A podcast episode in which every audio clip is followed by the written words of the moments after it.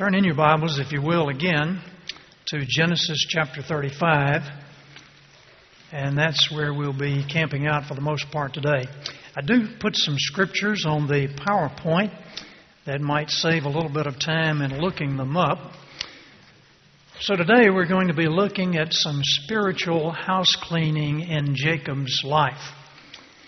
And beyond the introduction, we see God's instruction coming to Jacob now in the midst of his predicament from our last lesson. And then Jacob's correction, God's protection of him, and Jacob's devotion. Now, God knows everything that's going to happen. He knows the decisions that we're going to make. It's all a part of His plan. So sometimes we would ask ourselves, well, if He knows everything, then why are we doing all this stuff? Why do we pray? Why do we make any effort if it's all just in the bag, so to speak?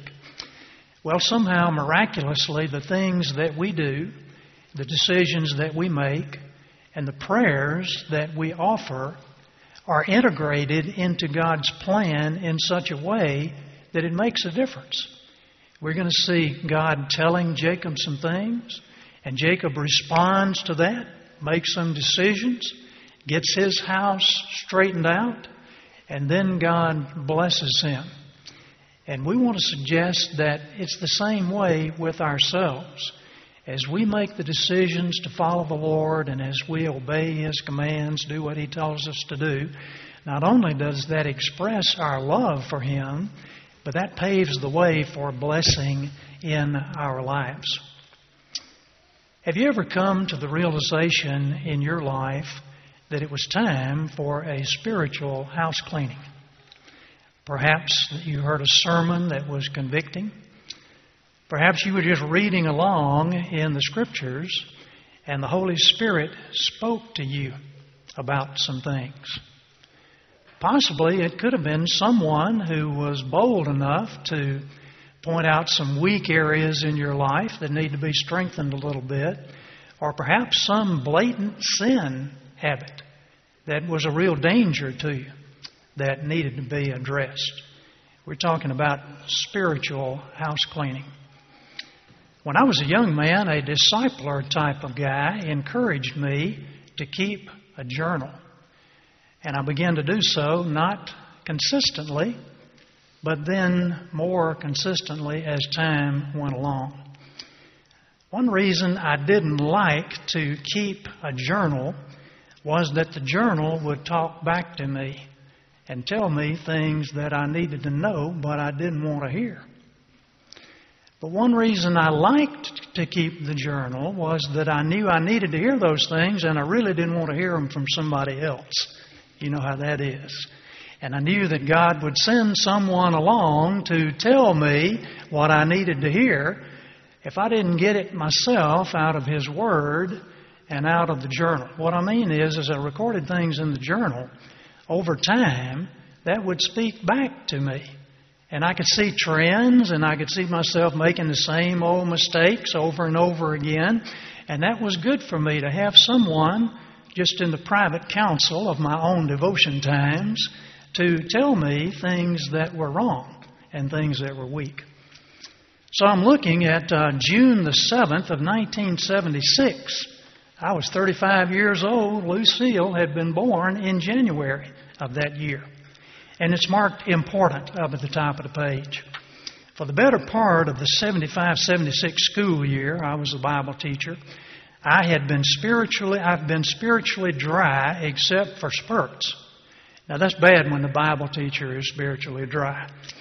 I attribute this to the loss of memorization and meditation on the Word also, the loss of my 3:30 a.m. to 5:30 prayer time. I don't know how we ever did that, but I lost it at that time. Now look at my life when things are going strong, and then I see myself going through a dropout cycle where I just barely exist spiritually. Then God drives me to my knees, and after the last time, I know I've got to get down to business with the Lord. Then it says in bold print My devotional life is the prime area for Satan's attack on my life.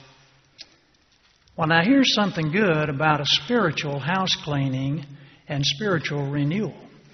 It will give you a new perspective on life.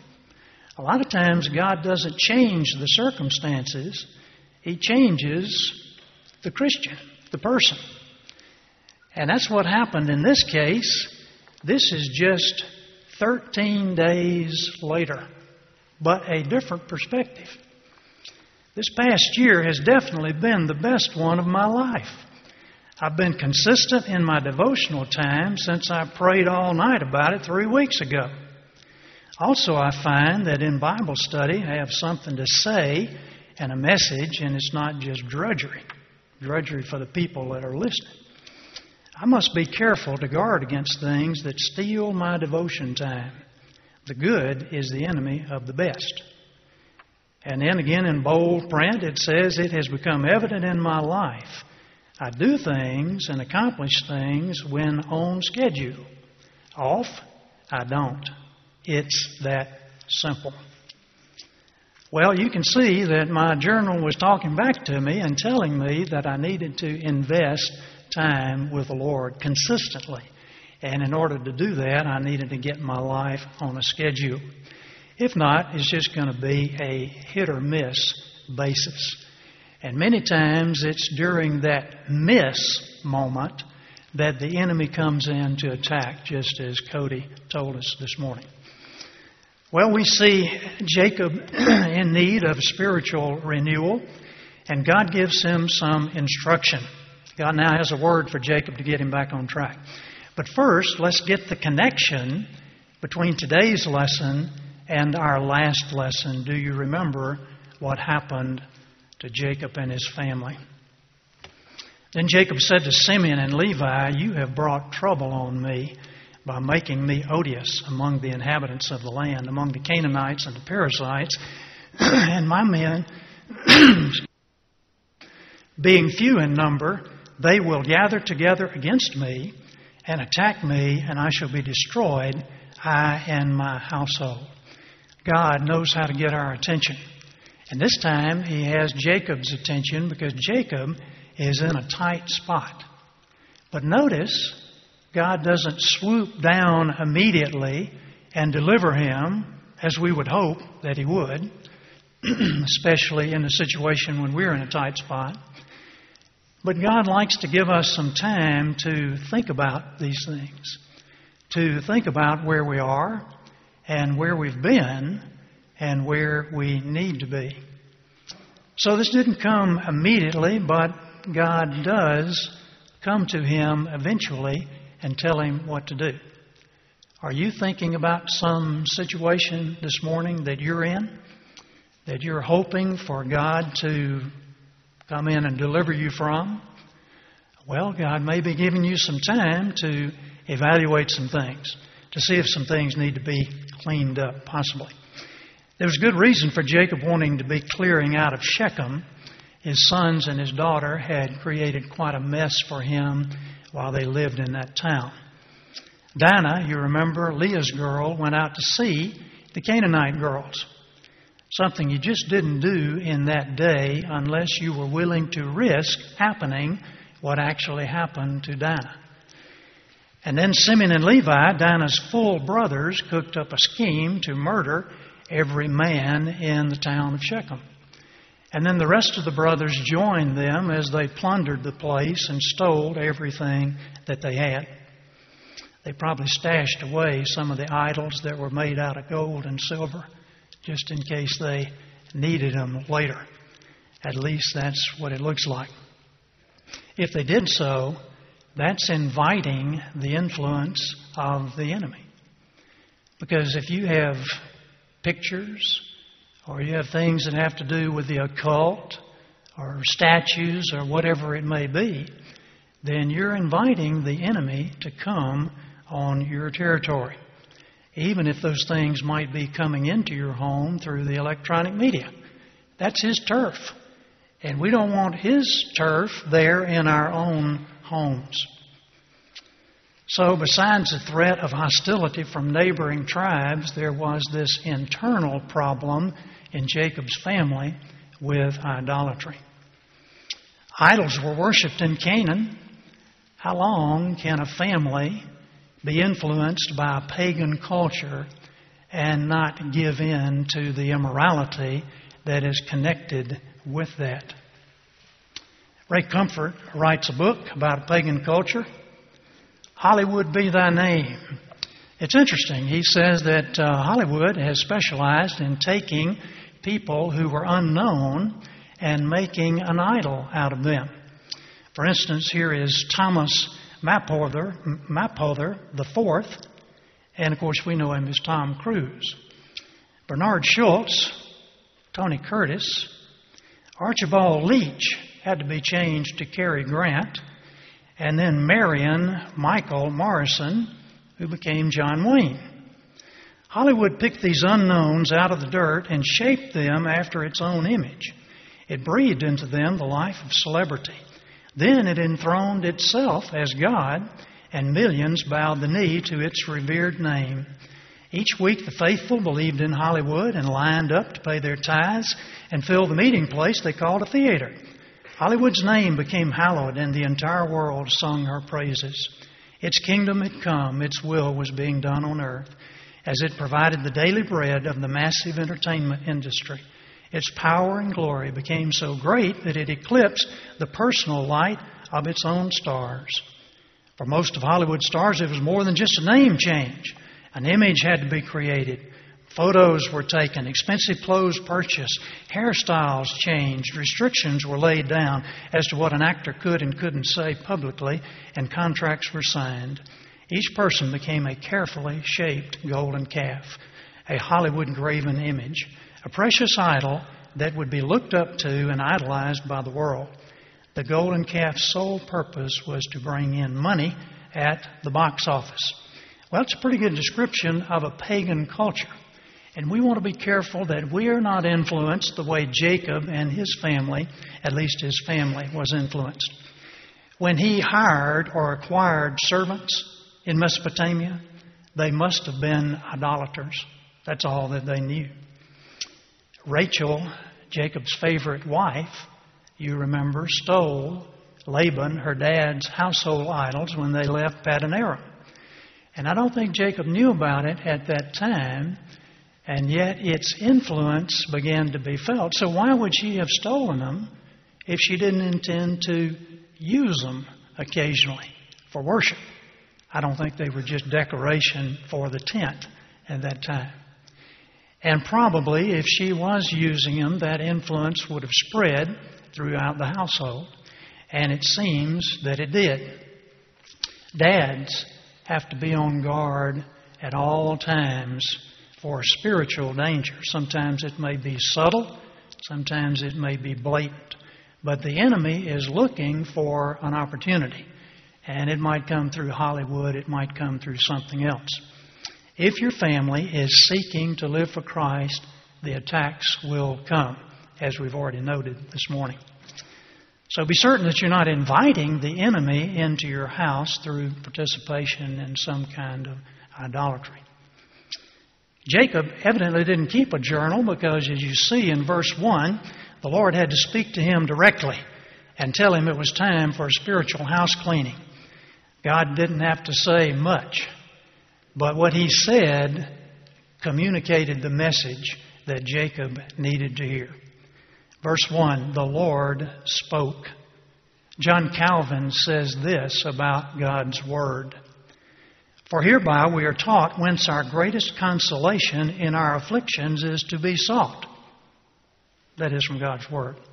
Let me go on and also that it is the principal business of our life to depend upon the Word of God as those who are certainly persuaded that when He promised salvation, He will deal well with us, so that we need not hesitate to walk through the midst of deaths. And I would add that there are three deaths in this chapter, so that they're going to compel Jacob to walk through the valley of the shadow of death. Rebecca, his mother's elderly nurse, probably known him since he was a boy, had come to live with them, and she died. And then Rachel, his beloved wife, died, and his venerable old dad, Isaac, at the end of the chapter. In verse 1, then God said to Jacob, Arise, go up to Bethel, and live there, and make an altar there to God who appeared to you when you fled from your brother Esau. Bethel was the scene of Jacob's ladder. You remember the angels going up and down from heaven. So he says, Arrive, go to Bethel, live there, make an altar there to God. We noted in our last lesson that he probably should have gone to Bethel instead of to Shechem, and he probably should have made his home there, or maybe in Hebron, where there were some people at least knew about Jehovah God. But Jacob responds to this admonition from the Lord. Uh, it's no wonder that God had to speak to him directly because he seemed to have an affinity for this place, Shechem, but now he's in trouble there. And sometimes we think the Christian life would be easier if God just spoke to us and told us what to do. And then we just do it, just like Jacob did. But we forget that we have the Holy Spirit, the greater package that came on Pentecost. We have a completed Bible. We have the example of many men and women who have obeyed the Bible. And the New Testament tells us that we have the mind of Christ. So, if anything, it probably should be easier for us to obey than it would have been for Jacob way back then with about this much revelation compared to all the revelation we have, including this story that we're looking at this morning. How do you think Jacob is going to respond to God's instruction? He responds immediately to make the correction. Notice three things that he does. Jacob said to his household and to all who were with him, Put away the foreign gods which are among you, purify yourselves and change your garments. Put away the foreign gods, that's literally the gods of the foreigner. And the verb put away in the Hebrew means to discard, not like put away your toys so you can get them back out later. This means get rid of them. Purify yourselves and change your garments probably represented a ceremonial cleansing, and we see that a little later in the book of Exodus. So Moses went down from the mountain to the people and consecrated the people, and they washed their garments. Now that brings us to an interesting question.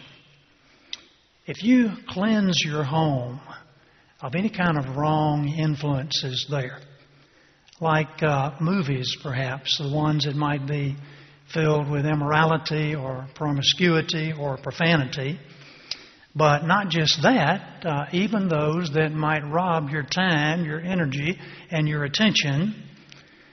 And I'm not saying it's a sin to watch a clean movie, but sometimes if, if Hollywood gets a place in my heart, just like Ray Comfort nailed it, that can become idolatry. But if you get rid of all of those things that would be wrong, and then if you get rid of the cable television that brings some things in that are not so good, and any kind of immoral, indecent internet site, and you get rid of all of that sort of stuff, and you put on a coat and tie, and you come to church, does that represent spiritual renewal? Well, no.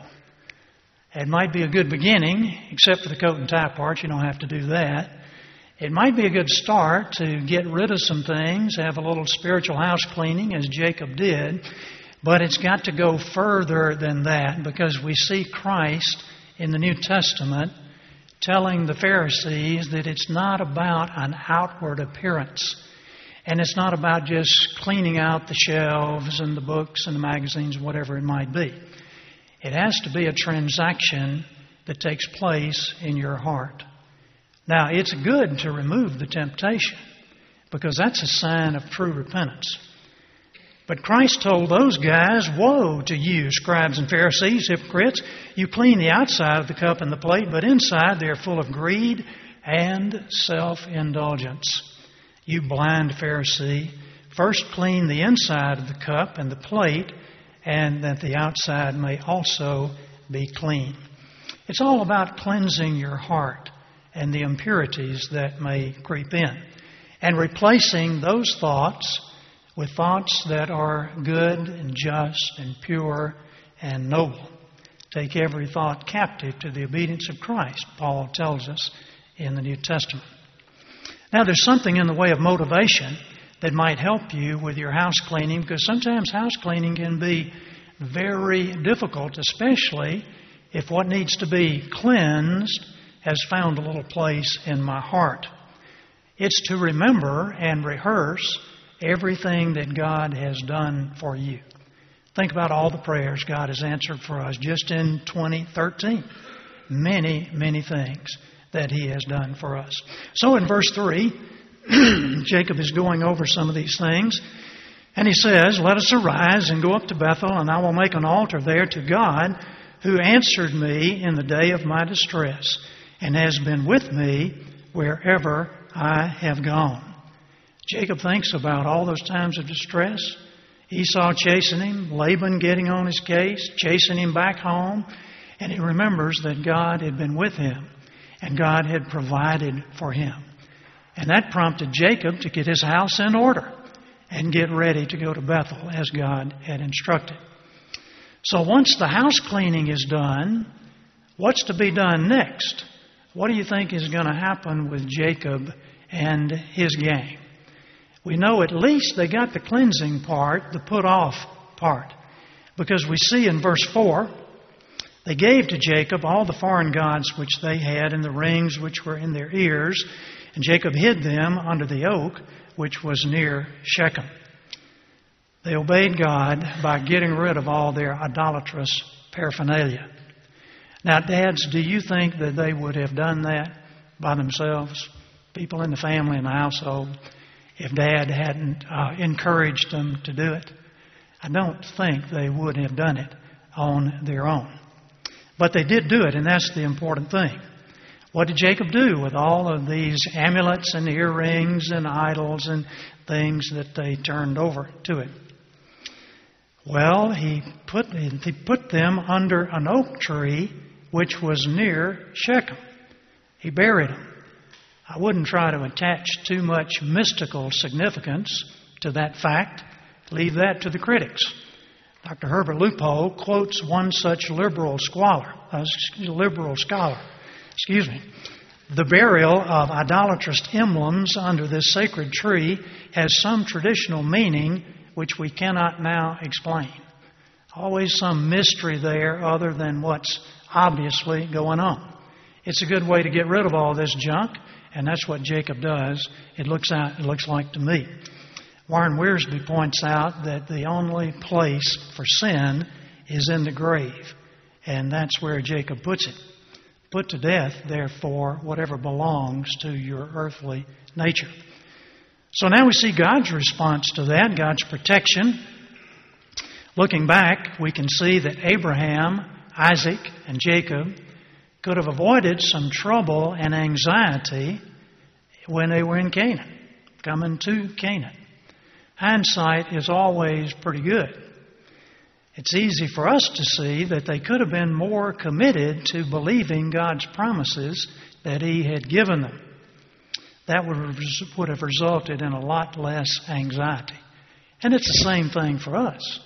God gives us promises, and we need to be claiming those promises, reviewing those promises, and believing those promises. Here's what God had told Jacob 30 years ago before today's lesson when he was running away from his brother.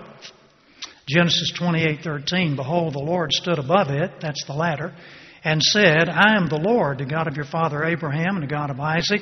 The land on which you lie I will give it to you and to your descendants. Your descendants also shall be like the dust of the earth and you shall spread out to the west and to the east and to the north and to the south. And in you and in your descendants shall all the families of the earth be blessed and behold, I am with you, and I will keep you wherever you go, and I will bring you back to this land. For I will not leave you until I have done what I have promised you. And now Jacob and his entourage travel on in obedience toward Bethel, and look at the testimony in verse 5. As they journeyed, there was great terror upon the cities which were around them, and they did not pursue the sons of Jacob. Too bad these people only learned the fear of God. It would have been nice if they had learned the love of God. But at least they had a godly fear of this God who was taking care of this family. And there's another testimony that comes out about 450 years later when the Israelites are coming out of bondage in Egypt. Same thing. God says, I will send my terror ahead of you and throw into confusion all the people among whom you come. And I will make all your enemies turn their backs on you. And I will send hornets ahead of you that they may drive out the Hivites, the Canaanites, and the Hittites before you. Now the question is, do those same kind of assurances apply to us? And I believe that they do. In fact, we have many assurances that are given in the New Testament that we know applies to us. And it can save us a lot of anxiety. Oh, but wait.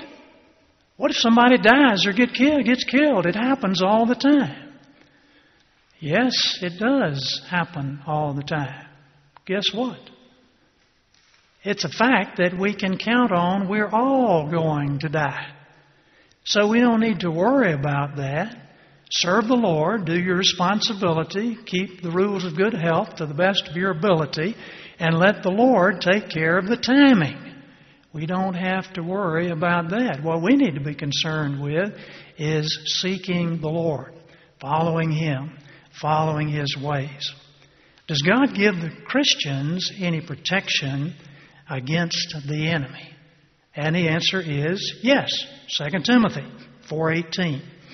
The Lord will rescue me, says Paul, from every evil attack and will bring me safely into his heavenly kingdom. To him be glory forever and ever. Amen.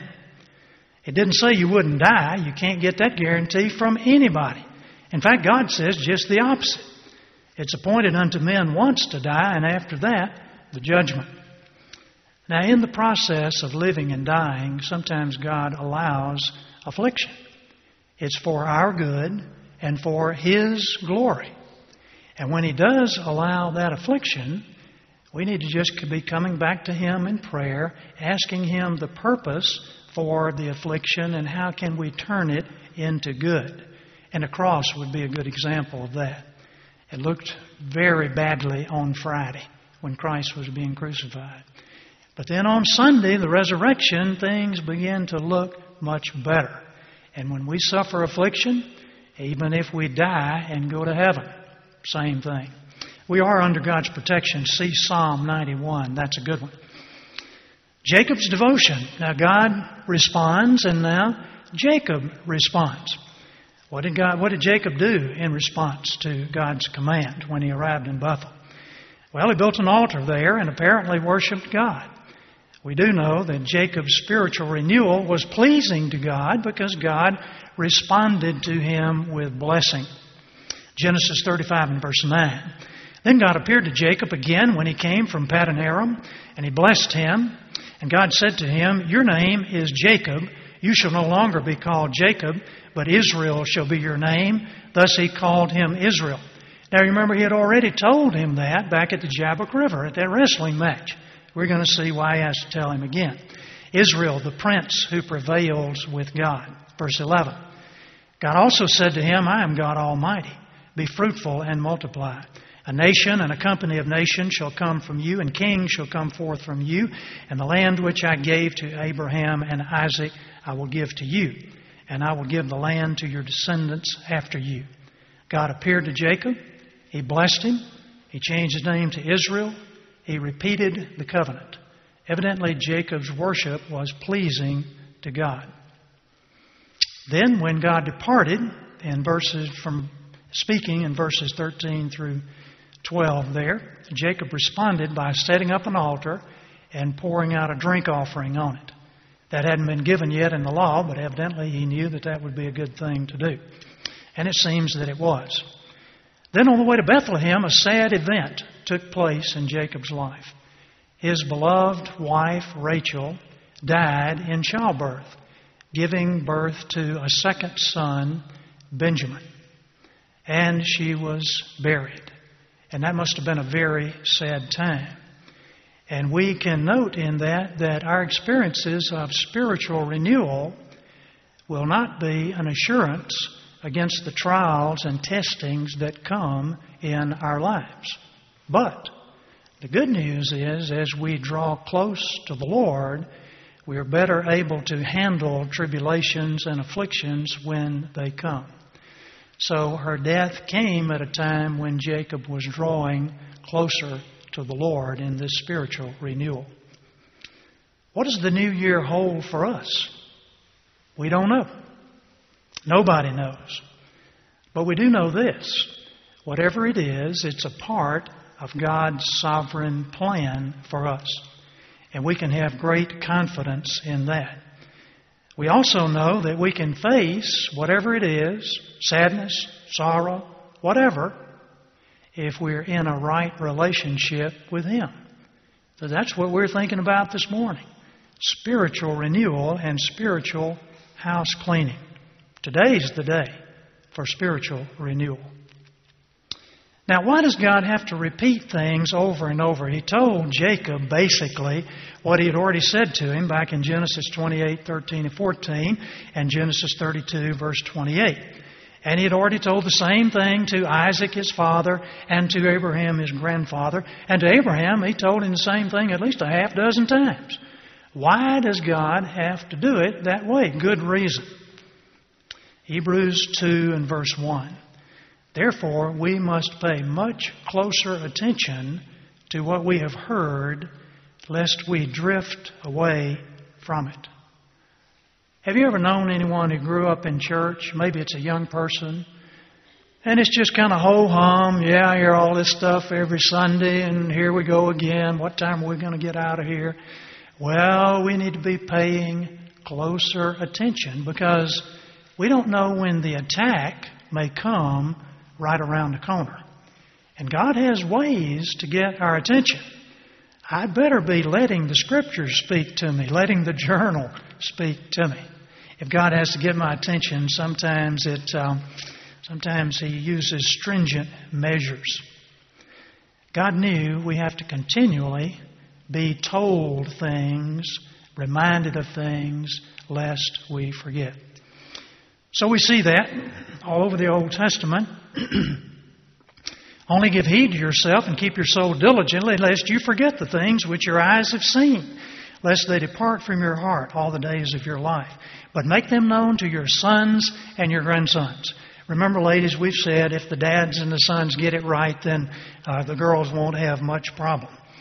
Verse 10 Remember the day you stood before the Lord your God at Horeb, when the Lord said to me, Assemble the people to me, that I may let them hear my words, so that they may learn to fear me all the days they live on earth, and that they may teach their children. Proverbs, my son, give attention to my words, incline your ear to my sayings. Do not let them depart from your sight. Keep them in the midst of your heart, for they are life to those who find them and health to, their whole, to all their whole body. And Jesus reminds us in the New Testament man does not live on bread alone, but on every word that comes out of the mouth of God. How often do you feed your body? Do you eat three times a day with snacks in between? How often do you feed your soul? What kind of food would your soul like to have today? I suggest meditation on the Word of God. Joshua 1 8, this book of the law. Now, that would be God's Word, the Bible. The book of the law is what they had of it back then. Shall not depart from your mouth, but you shall meditate on it day and night, so that you may be careful to do according to all that is written in it. For then you will make your way prosperous and then you will have good success. Great, your soul can eat at night too. All that you want of God's Word and meditating on it. But wait a minute, are you telling me I got to be thinking about God's Word all the time? No, only if you want to be prosperous and successful. Well, no, wait, I have to do business. That's right. But I'm doing business in a backdrop in my mind and in my heart of what God has said in His Word. You know what I'm talking about. Well, a couple of things in closing here. Pay much closer attention to what we've heard. Now, we haven't had room to put that in your study guide, but you will be familiar with where we're going here. Here's one thing we really need to pay attention to in our day Genesis 1 through 11. The creation, the fall, the flood, the Tower of Babel. And I think this is the reason that there's such an attack on Genesis and God's creation today. In the New Testament, when we're offered the gospel of Christ, if you don't realize that you're sick, you're probably not going to want to take the medicine. You won't even be interested in the medicine. New Testament tells us we're not only sick, we're dead spiritually in trespasses and sins. Well, the reason we're dead comes from Genesis chapters 2 and 3 and Adam's sin, actually in chapter 3. Some other things come from chapter 1 telling us who we are, created in the image of God. And so, if we really want to know what our predicament is and then what to do about it, the seed of woman that's going to knock out the serpent there, the little indication of a prophecy way back in Genesis, then we've got to have the creation, the fall, the flood, God's punishment on sin, and even the Tower of Babel. But we've got to focus also on the gospel. Here in Colossians, we see, Yet he has now reconciled you in his fleshly body through death in order to present you before him holy and blameless and beyond reproach. If Indeed, you continue in the faith, firmly established and steadfast, not moved away from the hope of the gospel that you have heard, which was proclaimed in all creation under heaven, and of which I, Paul, was made a minister. The heavens declare the glory of God. Now, it's not my remaining steadfast in the gospel that saves me, but if I am a true believer, I am going to remain steadfast in the gospel. And if I get off track, I'm going to do a little house cleaning and get back on track again. The gospel reminds us of God's grace, and we need to hear that every day. For by grace you have been saved through faith, and that not of yourselves. It is a gift of God, not of works, lest anyone should boast. Regarding grace, here's one of the things we need to get rid of in terms of our spiritual house cleaning. It's the attitude that because of God's grace, sin just doesn't matter anymore. It does matter. And we're to put it off, and we're to mortify the flesh. And we praise the Lord, we're covered by God's grace, but yes, sin does still matter. And then God's law. God's law, including the commandments of Christ. What's God's law for? It restrains evil, it convicts us of sin, it guides our sanctification. It reveals to us the holy nature of God. God's grace enables us to keep God's law. If you want to summarize it, love the Lord your God with all your heart, soul, mind, and strength, and love your neighbor as yourself. Paul tells us some things about God's law in Romans, verse 3, Romans 8 3. For what the law could not do, in that it was weak through the flesh, God did by sending His own Son in the likeness of sinful flesh on account of sin. He condemned sin in the flesh, that the righteous requirement of the law might be fulfilled in us, who do not walk according to the flesh, but according to the Spirit. The Spirit is the one who communicated the law. Holy men of God spoke as they were moved by the Holy Spirit. God the Father gave Moses the law on the tablets at Sinai. And Jesus gives the law in the New Testament through his commandments. It's a Trinitarian act. David responds, Oh, how I love thy law. It is my meditation all the day. Thou, through thy commandments, hast made me wiser than my enemies, for they are ever with me. And remember, our enemies would be those thoughts and ideologies that creep into our hearts that would pull us away from God. We're not going to be attacked by the Philistines this afternoon, but there may be some thoughts that come, maybe right now before you get out of here. And then the Psalms. There's number four, the Psalms. Here we see the heart of the man of God, men of God, as they face situations in life, even difficult situations and times when they need comfort. And there's where we get it from the Psalms. This is my comfort in my affliction that thy word has revived me. On 1976, Oh, may thy loving kindness comfort me according to thy word to thy servant. And then a familiar one, Psalm 23, Yea, though I walk through the valley of the shadow of death, I will fear no evil, for thou art with me. Thy rod and thy staff, they comfort me. The rod is near, not comfortable while it's being applied, but afterward it produces a harvest of righteousness and peace for those who have been disciplined by it. Well, we not only want comfort, we want wisdom. Number five, the Proverbs, where we get wisdom. Proverbs 4 7, wisdom is the principal thing. Therefore, get wisdom. And with all thy getting, get understanding. And in Proverbs 3, beginning in verse 13, happy is the man that findeth wisdom. Listen to this. And, with, and the man that getteth understanding. For the merchandise of it is better than the merchandise of silver, and the gain thereof than fine gold. She, wisdom, is more precious than rubies, and all the things thou canst desire are not to be compared to wisdom. Length of days is in her right hand, and in her left hand riches and honor. Her ways are ways of pleasantness, and all her paths are peace. She is a tree of life to them that lay hold upon her, and happy is every one that retaineth her. Do we believe that? If we believe all that, we'll be in the Bible this afternoon digging out that gold and silver and jewels and all those jewels of wisdom that we find there. But we not only need that, we need to focus on the epistles. The epistles tell us how the Christian life is supposed to be lived, and it answers questions that come into our mind about the Christian life. 2 Peter 3 1 and 2. Dear friends, this is now my second letter to you. I have written both of them as reminders to stimulate you to wholesome thinking. I want you to recall the words spoken in the past by the holy prophets and the command given you by our Lord and Savior Jesus Christ through your apostles. In 1 John 2 1, Dear children, I write this to you so that you will not sin. But if anybody does sin, we have one who speaks to the Father on our behalf in our defense, Jesus Christ, the righteous one. And look at this 1 John 1 4.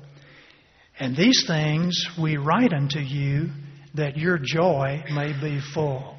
You want to be joyful this afternoon? check out some things that John wrote to you right there in the book of 1 John, in the Gospel of John. Well, the last area that I've included here, which just about wraps it up, would be the history books, which also contain the words of the prophets. And the books of prophecy also contain a lot of the history. So we want to know what was going on back then. How did God work among His people? He's working a lot the same way now. We have a different way of worship. We've done away with the animal sacrifice. There are some things that are changed, but God is the same yesterday, today, and forever. First Kings, Elijah speaking. Elijah came near to the people and said, How long will you hesitate between two opinions? If the Lord is God, follow him. If Baal, follow him. But the people did not answer him a word because everybody was standing around there waiting to see what was going to happen. In verse, and you know what happened. In verse 37, Elijah began to pray, Answer me, O Lord, answer me, that this people may know that Thou, O Lord, art God, and that Thou hadst turned their heart back again. You see, the prophets tell us what went wrong, and then how to fix it, and then how to keep from getting back into the same predicament again in the future. So God has given us His Word. And these are the things that we want to focus upon lest we should forget them. Now, let me ask you this morning before I pray do you need some spiritual renewal in your life? I know you've been thinking about things because it's the new year. And we talked about that some last Sunday. And this is the time when we turn over our New Year revolutions that last a few days and we find out we're not so resolved as we thought we were. But we do want to revolt against that old pattern and whatever things need to be cleansed out of our lives. Well, if this is a time that God is speaking to you, then I want to encourage you to take advantage of it. Do what Jacob did. evaluate what has been holding you down in the past year. Read in your journal and see. It'll tell you what's been holding you down if you've been recording things as time went along. Read in the Scripture. It will tell you for sure if there are things that are holding you down. One thing would probably be anxious thoughts. But remember all those promises that God has given us. He'll never leave us or forsake us. Now, if there's someone here who has never come to Christ to trust Him with your life, well, this would be a good way to begin the new year. So, as I pray, why don't you examine your heart before this time of the Lord's Supper and let's ask Him to show us exactly, exactly what's there and what might need to be renewed. Let's pray.